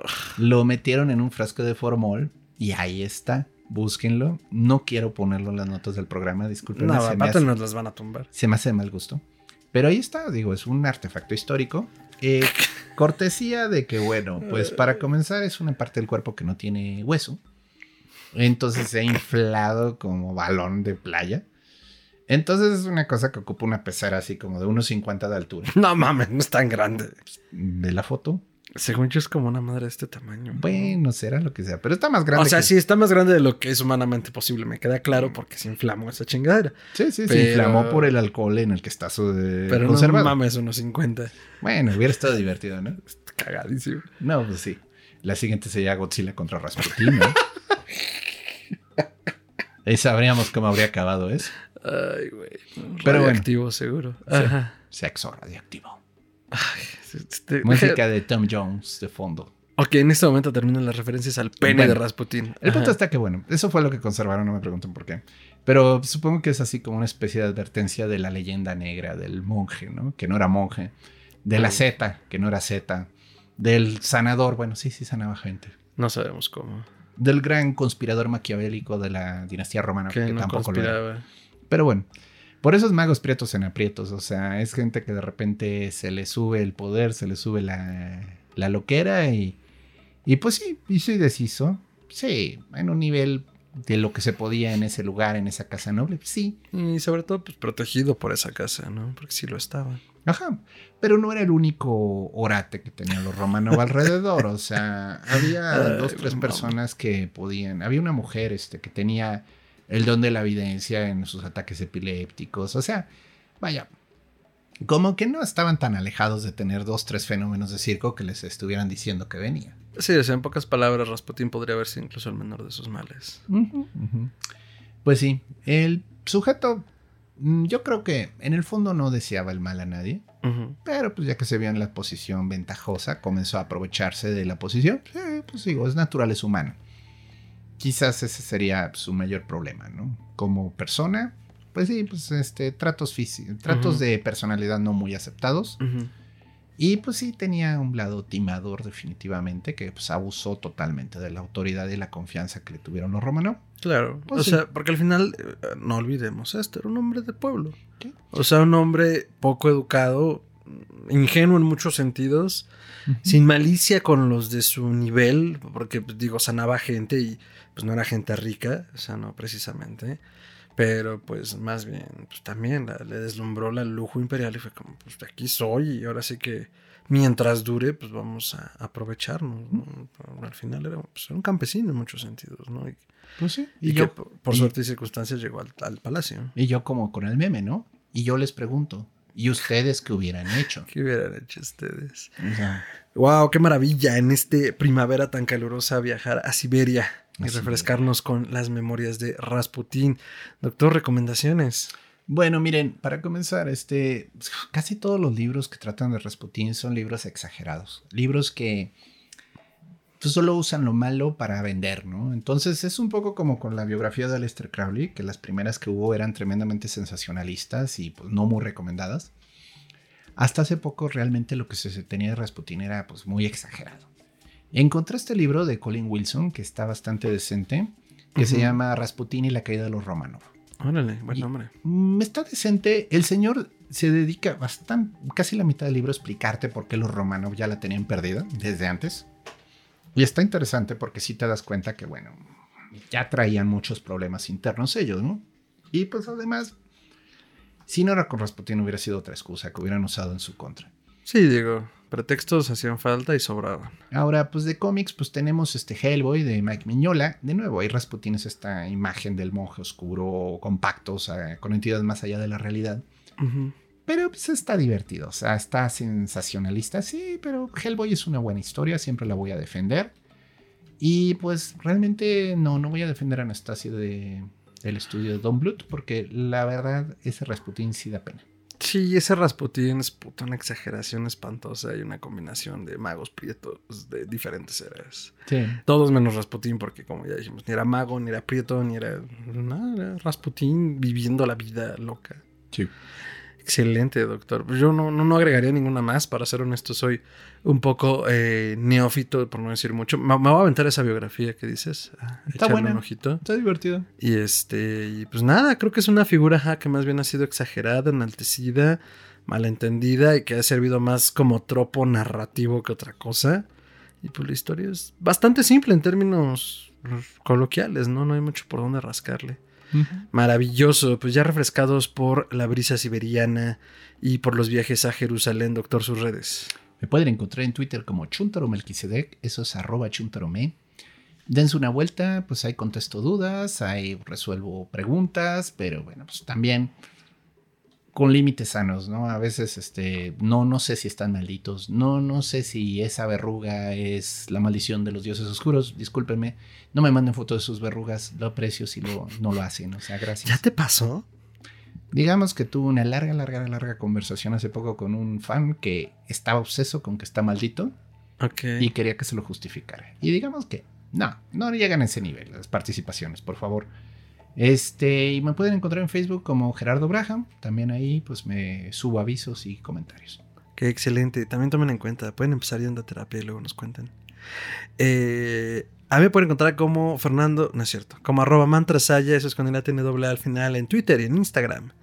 En Facebook me encuentran como Fernando Santamaría con un turbante muy simpático y en todas mis redes hay gatitos, Simpsons, Expedientes Secretos X, Lovecraft lo hizo primero y pues todas las voces de mi cabeza, únanse a ellas y ya saben, nos pueden encontrar en las diferentes redes sociales como uh, arroba podcast histeria en Twitter, en Instagram como podcast.histeria, Facebook como facebook.com diagonal podcast histeria y nos pueden escribir eh, todos sus comentarios y añadiduras también a el eh, correo electrónico histeria colectiva podcast arroba gmail.com y nos pueden encontrar eh, en todas las plataformas de podcasting como Historia Colectiva Podcast y aquí en YouTube. Si es que están en YouTube, pues ya, ya lo saben, como Historia Colectiva Podcast. Recomiéndenos, suscríbanse, denle me suscribo, me en campana. Eh, queremos llegar a los mil seguidores, estamos muy cerca, bueno, más de medio camino al menos. Entonces pueden ayudarnos a eso, ya saben. Roben el celular al sobrino y suscríbanse. No, al sobrino no, porque esto no es contenido para sobrinos menores de 18 años. Pero bueno, ya saben, o sea, recomiéndenos si les gustó y pues dense grasa con eh, todas nuestras aventuras a lo largo de más de 30 episodios. Y pues nada, eh, cuídense mucho, no le tosan a la gente en la cara, eh, vacúnense si pueden. Y si no pueden, esperen. Y si no quieren, no mamen, vacúnense. Este, pues muchas gracias. cuídense mucho, doctor. Audiencia. Hasta entonces. Adiós. Rasputin, lover of the Russian queen.